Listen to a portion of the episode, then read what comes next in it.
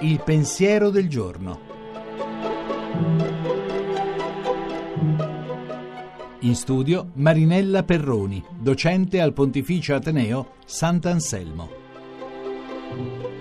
La saggezza popolare ha tramandato il detto si piange bene in questa valle di lacrime. Forse i giovani e le generazioni a venire non sapranno più che si tratta della parafrasi di una delle invocazioni contenute in una delle più belle preghiere della devozione cristiana, il Salve Regina. A te ricorriamo, esuli figli di Eva, a te sospiriamo, gementi e piangenti, in questa valle di lacrime. È vero, la vita è spesso, e per molti anche troppo spesso, una vera valle di lacrime. È vero, ci sono momenti in cui guerre e carestie rendono questa valle estesa come interi continenti e lugubre come gli inferi. Eppure c'è un'ansia dentro gli esseri umani che li spinge a preferire comunque la vita alla morte, a preferire piangere in una valle di lacrime piuttosto che non vedere più il sole e la luce, una vita che nasce un giorno di festa.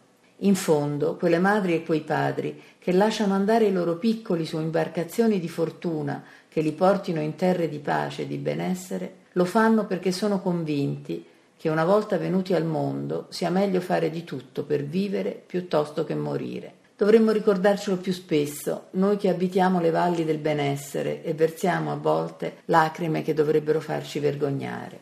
La vita dei figli di Eva, cioè di tutti i viventi, è esilio da un Eden sognato, forse, ma è soprattutto dono prezioso di una madre terra, di una storia, soprattutto di tanti altri. Il filosofo Jean-Paul Sartre diceva che l'inferno sono gli altri, ed è molto vero, ma è anche possibile ribaltare la frase e dire che il paradiso sono gli altri. Forse la vita appare una valle di lacrime in cui si piange bene a una sola condizione, di avere qualcuno con cui vivere e per cui vivere.